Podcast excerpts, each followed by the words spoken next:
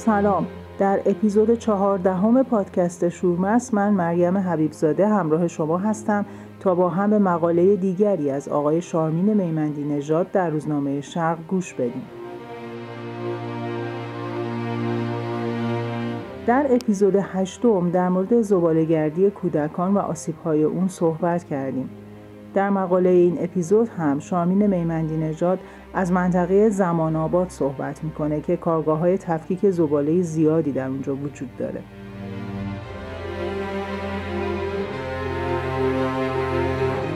کودکان بسیاری چه ایرانی و چه افغانستانی به خاطر فقر و گرسنگی و نبود درآمد خانواده و همینطور جنگ و مهاجرت مجبور به زباله گردی میشن.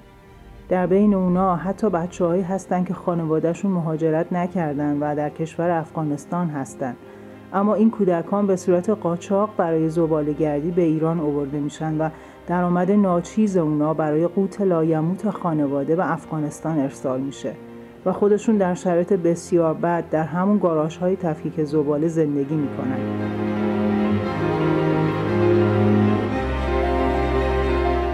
این گاراژ ها شرایط بسیار نامناسبی دارند و بچه ها مجبور هستند به صورت دست جمعی تو اتاقهای کوچیک و کثیف با انواع حشرات و جانوران موزی به خصوص موش و بدون داشتن حمام زندگی کنند.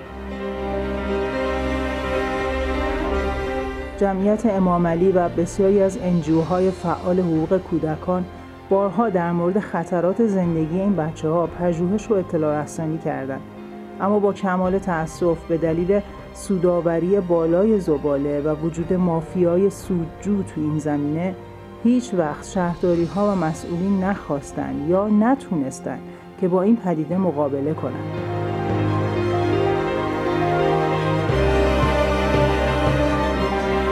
بر اساس گفته های عضو سابق شورای شهر تهران در سال 99 سود زباله فقط برای زباله های شهر تهران که روزانه حدود 9000 تن هست برابر میشه با 20 میلیارد تومن در هر روز که رقم سالانش میشه 7000 میلیارد تومن اما از این سود کلان زباله سهم کودکان از بین رفتن کودکیشون و انواع بیماری ها و بسیاری آسیب های روحی روانی دیگه است و این ظلمی آشکاره که هر روز در برابر چشمان جامعه اتفاق میفته.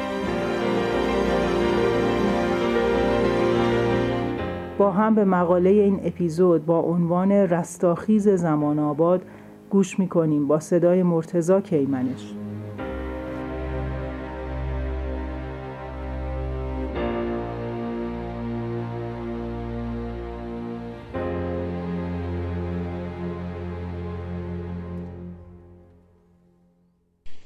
رستاخیز زمان آباد دهمین نوشته از سلسله یادداشت‌های هفتگی شارمین میمندی نژاد مؤسس جمعیت امام علی در روزنامه شرق.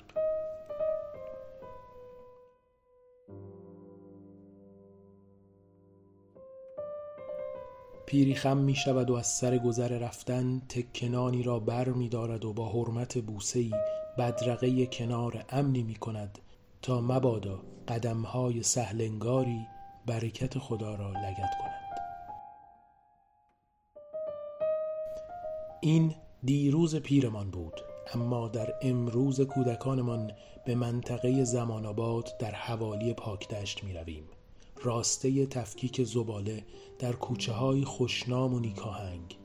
این کوچه از آن کودکان بیشناسنامه است که به زباله گردی می پردازند کوچه رستاخیز.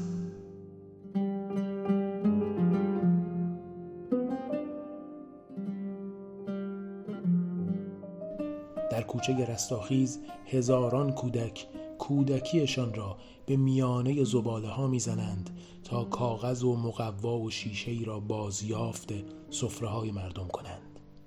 تفلکان جنگ زده ای که به طور گروهی توسط قاچاقبران از آن سوی مرز آمده اند مظلومیتشان بیشتر نظرت را می‌گیرد.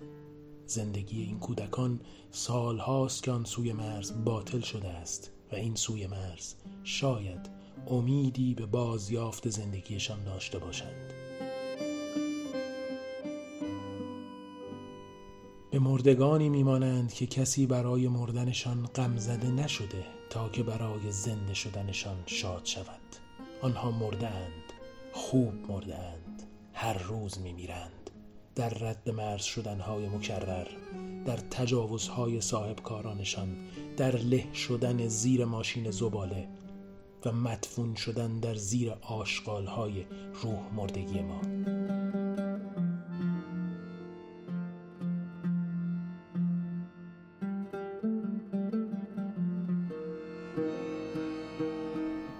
امروز در پی بررسی رنجهای این کودکان به منطقه زمان آباد آمده ایم. زمان آباد که زمانش ذهن مرا به سال 1380 می‌برد. آن سالها جمعیت امام علی جوانه نحیفی بود که تنها می توانست نظارگر دردها باشد.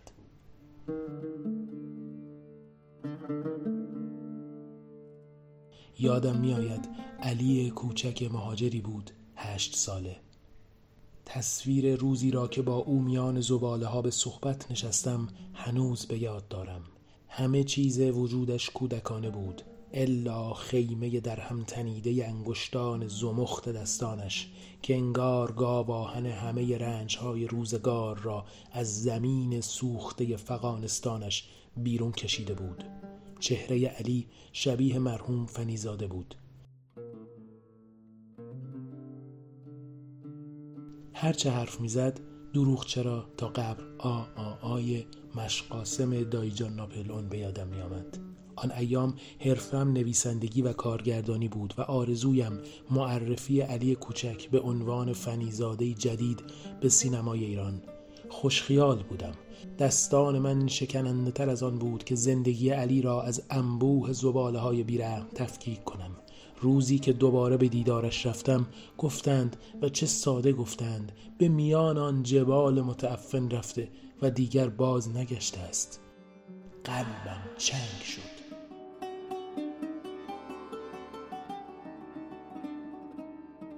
مگر علی کوچک من فرهاد تیشه به دست است که در پی شیرینی به قاف و بیستون زده باشد؟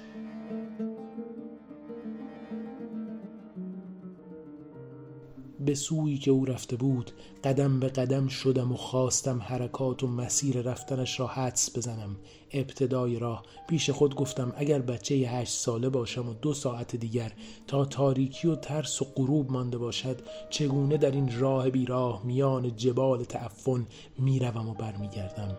پیش خود گفتم احتمالا علی آرام آرام بدون آنکه بفهمد بار سبک مقوا و کاغذهایش سنگین شده درست مثل ریزش شنهای کوچک ساعت شنی.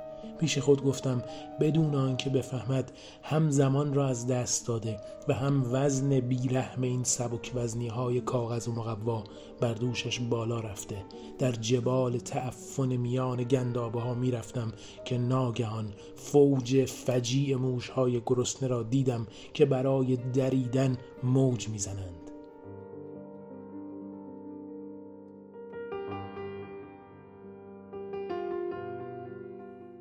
پیش خود گفتم شاید همینجا همه چیز سنگین شده و شاید همینجا تعادلش را در میان این موج از دست داده است.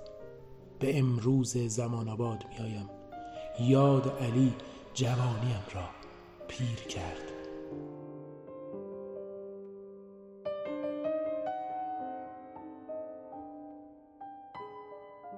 از پشت پرده اشک به شیرابه های زباله ها نگاه می کنم که به پای گندمزاری می رود که فردایش نان شدن است.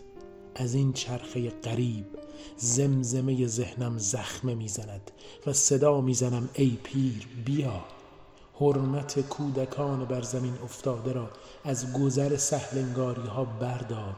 مبادا مردمان این سرزمین نان به خون زنند.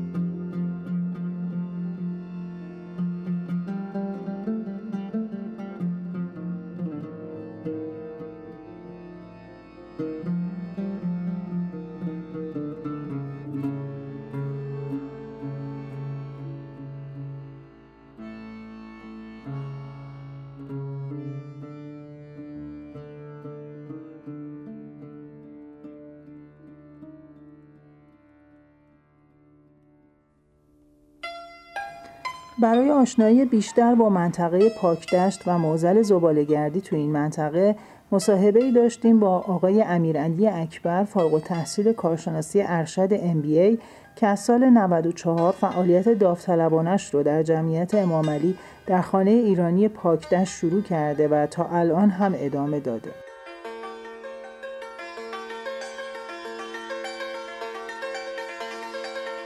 سلام امیرعلی جان. ممنون که تو مصاحبه ما شرکت کردین. برامون از منطقه پاکدشت و بحث زبالهگردی کودکان و مشاهداتتون از کودکان زبالهگرد بگین. سلام مریم. من در ابتدای کار یه توضیح در مورد خود شهرستان پاکدشت بدم. شهرستان پاکدشت تو جنوب شرقی تهران واقع میشه. حدود سی کیلومتری در واقع تهران هست.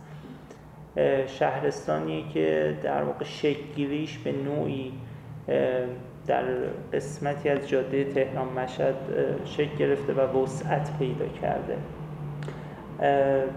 به دلیل نزدیکیش به تهران بسیاری بسیار مهاجر پذیره مخصوصا اتباع افغانستانی بسیار تو این شهر ساکن هستند و حالا مثلا وقتی ما به تازگی جنگ طالبان رو داشتیم تعداد مهاجرین باز هم بیشتر شد تو این شهرستان.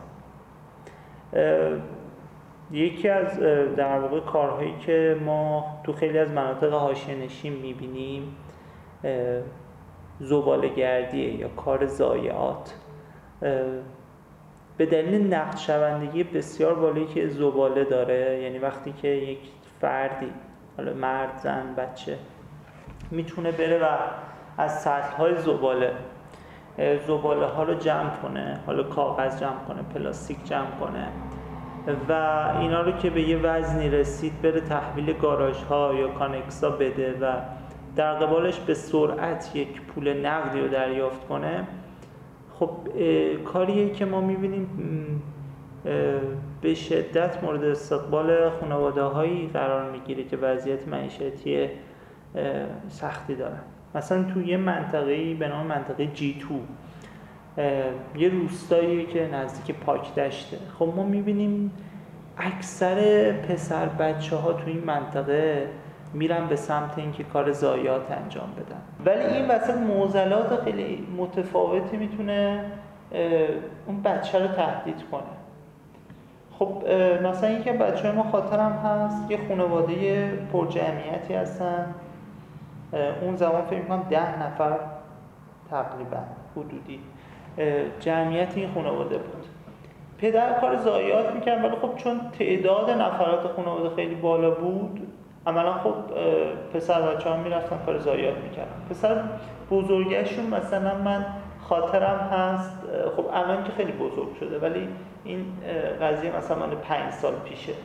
این بچه که به نوعی نوناور خانواده بود یکی از نوناورهای در واقع خانواده رفته بود و تو سطح زباله که زباله های بیمارستانی توش بود.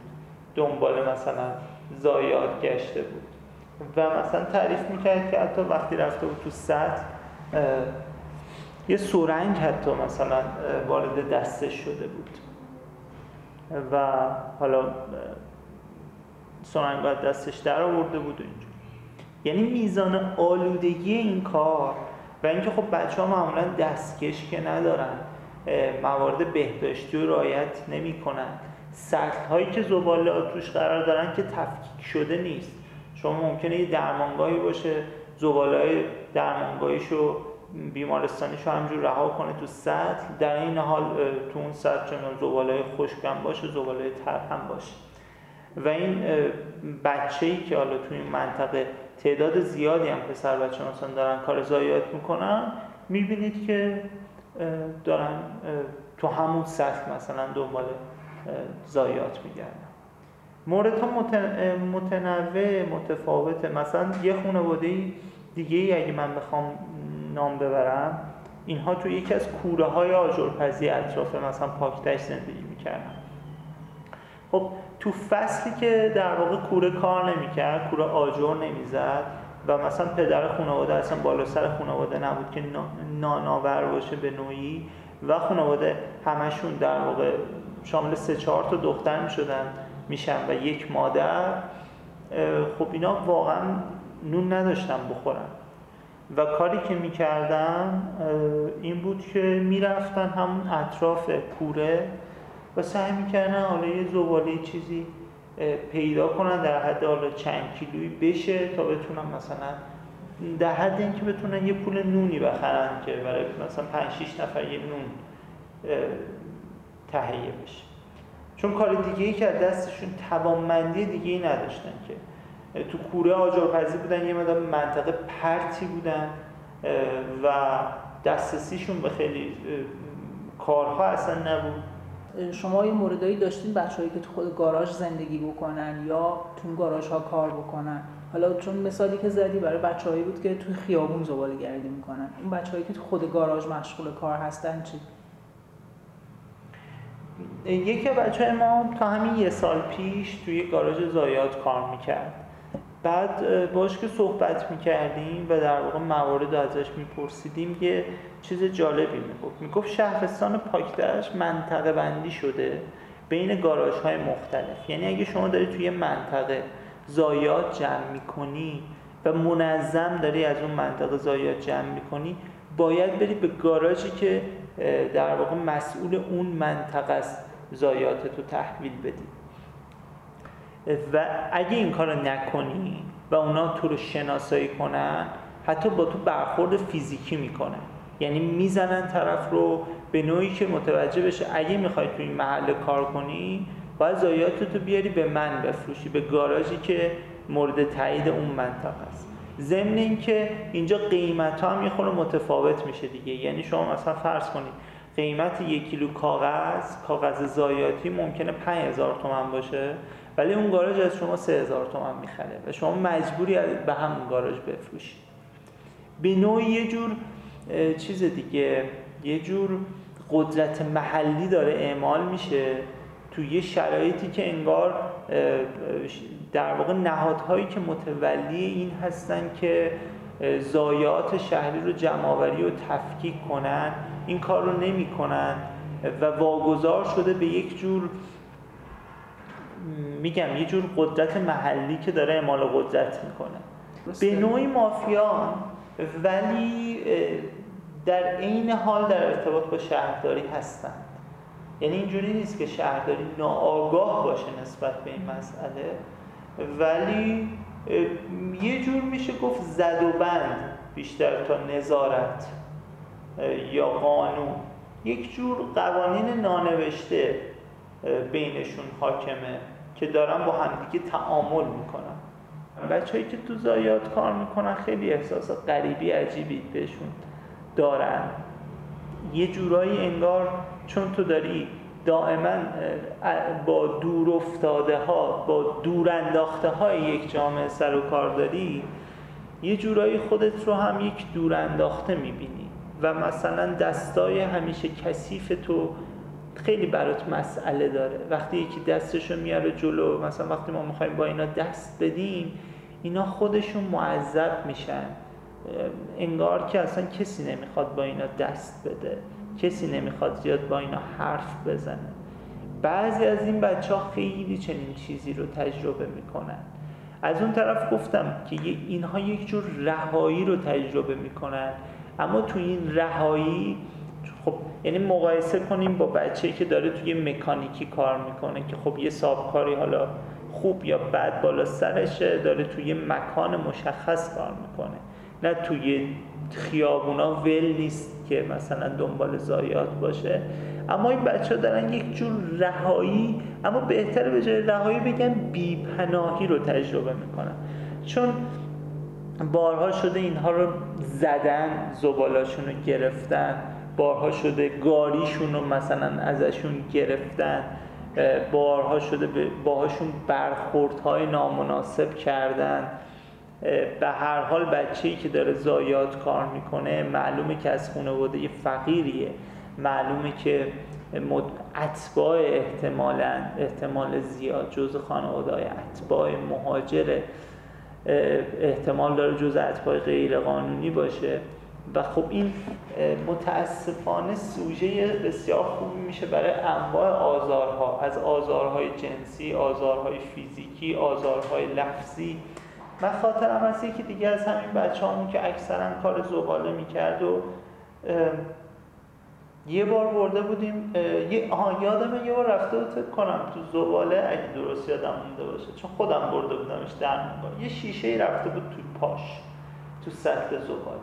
بعد بردم درمانگاه. این بچه اصلا خیلی پسر آروم درونگرا حرف نزن.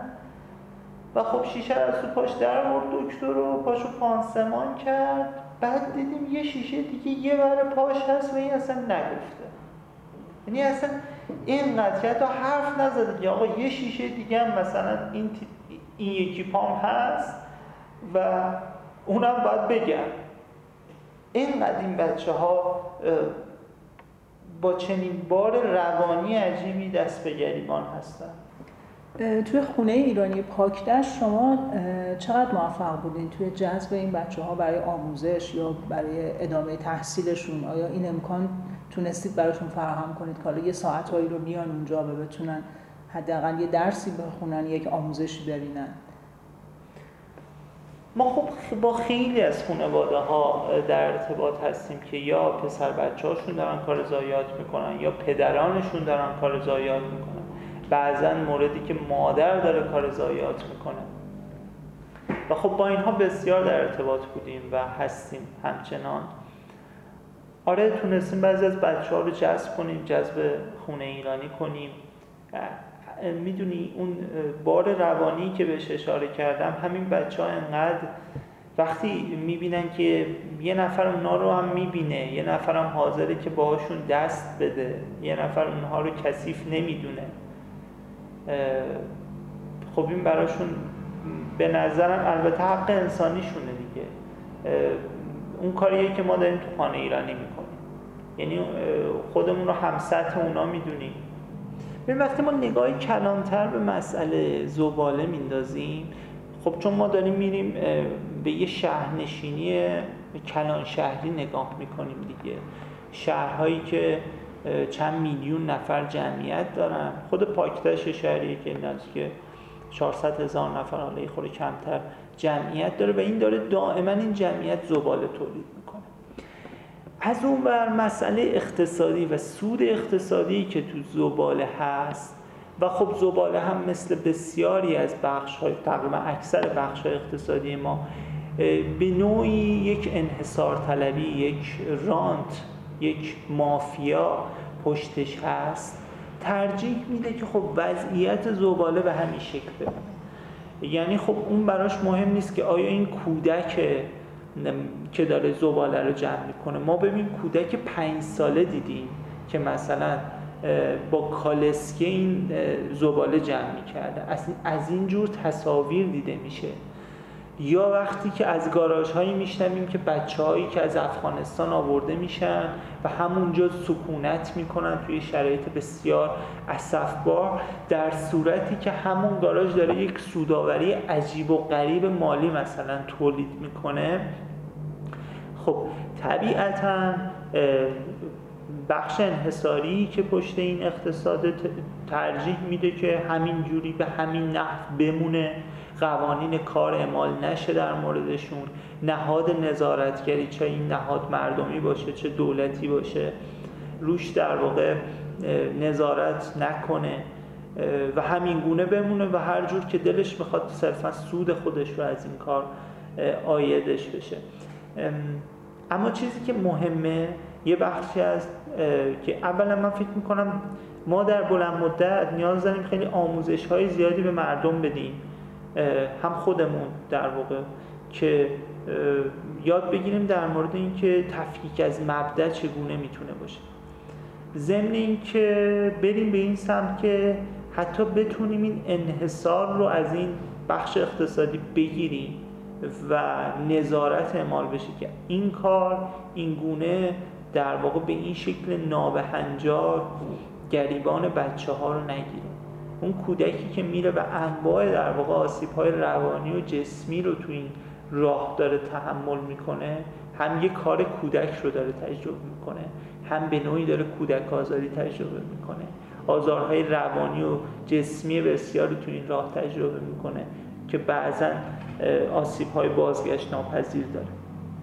برای همین یه نگاه اون نگاه کلانی که ما فکر کنیم تو این شهرنشینی که ما داریم میریم به سمتش با مسئله زباله باید چقدر کلام برخورد کنیم که کودکان لاقل قربانی نشه.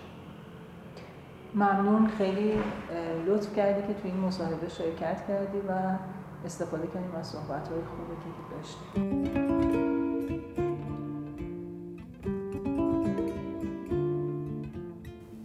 یکی از خانه های ایرانی جمعیت امامعلی در منطقه احمدآباد مصطفی قرار داره که در اطراف اون متاسفانه زباله گردی زیاده تو این خونه کلاس های روباتیک برای کودکان برگزار شد و کودکان با استعداد این خونه تونستن به تیم ملی روباتیک راه پیدا کنند و با مشارکت در ساخت رباتی برای تفکیک زباله مقام دوم جهانی رو کسب کنند. این کودکان که هر روز تو محل زندگی خودشون شاهد حضور کودکان در زباله گردی بودن یافتن راه حل جایگزین برای تفکیک زباله براشون دغدغه بوده و با مشارکت در ساخت ربات تونستن قدمی بردارن. با هم صحبت های یکی از این کودکان پرتلاش رو میشنویم. سلام من نازم انصاری هستم 15 سالمه اهل افغانستان هستم و با مسابقات فرست گلوبال از طریق جمعیت امامعلی آشنا شدم. وقتی رفتم تو مسابقه قبل اینکه اصلا برم تو مسابقه طرز فکرم این بود که آره چون من یه دختر افغانم و یه سری محدودیت ها دارم نمی‌تونم به جایی برسم یا اصلا دور از ذهنم بود که یه روزی توی مسابقه باشم که جهانی باشه و اینکه چه برسه رتبه بیارم. و اون سال ما رتبه دوم شدیم. و اینکه الان الان که می‌بینم میگذره می‌بینم که آره درسته یه سری محدودیت ها تو زندگی هست ولی خب اون تویی که با خواست خودت حتی اگه بزرگترین محدودیت هم تو زندگیت باشه ولی تو یه هدف داشته باشی واقعا اون اون محدودیت ها برات هیچن و خیلی کوچولو در نظرت میبینشون. و من از الان واقعا چیزی که می‌خوام به نام بگم اینه که درسته حالا ما یه سری محدودیت ها داریم یه سری کارهایی هست که شاید نتونیم انجام بدیم تو این وضعیت تو این شرایط. ولی خب ما اگه واقعا یه هدفی داشته باشیم و برای هدفمون تلاش کنیم واقعا اگه بخوایم بهش برسیم هیچ محدودیتی نمی‌تونه جلو ما رو بگیره که نتونیم به اون هدفی که می‌خوایم برسیم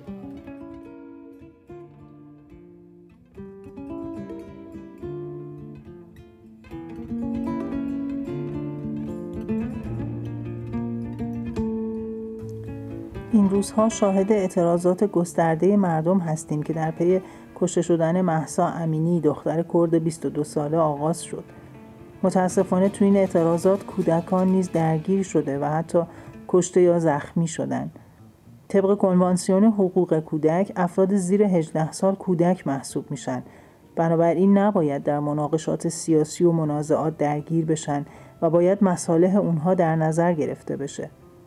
در همین راستا 800 نفر از اعضا و هواداران جمعیت امامعلی بیانیه ای رو امضا کردند که متن این بیانیه رو با هم مرور می‌کنیم.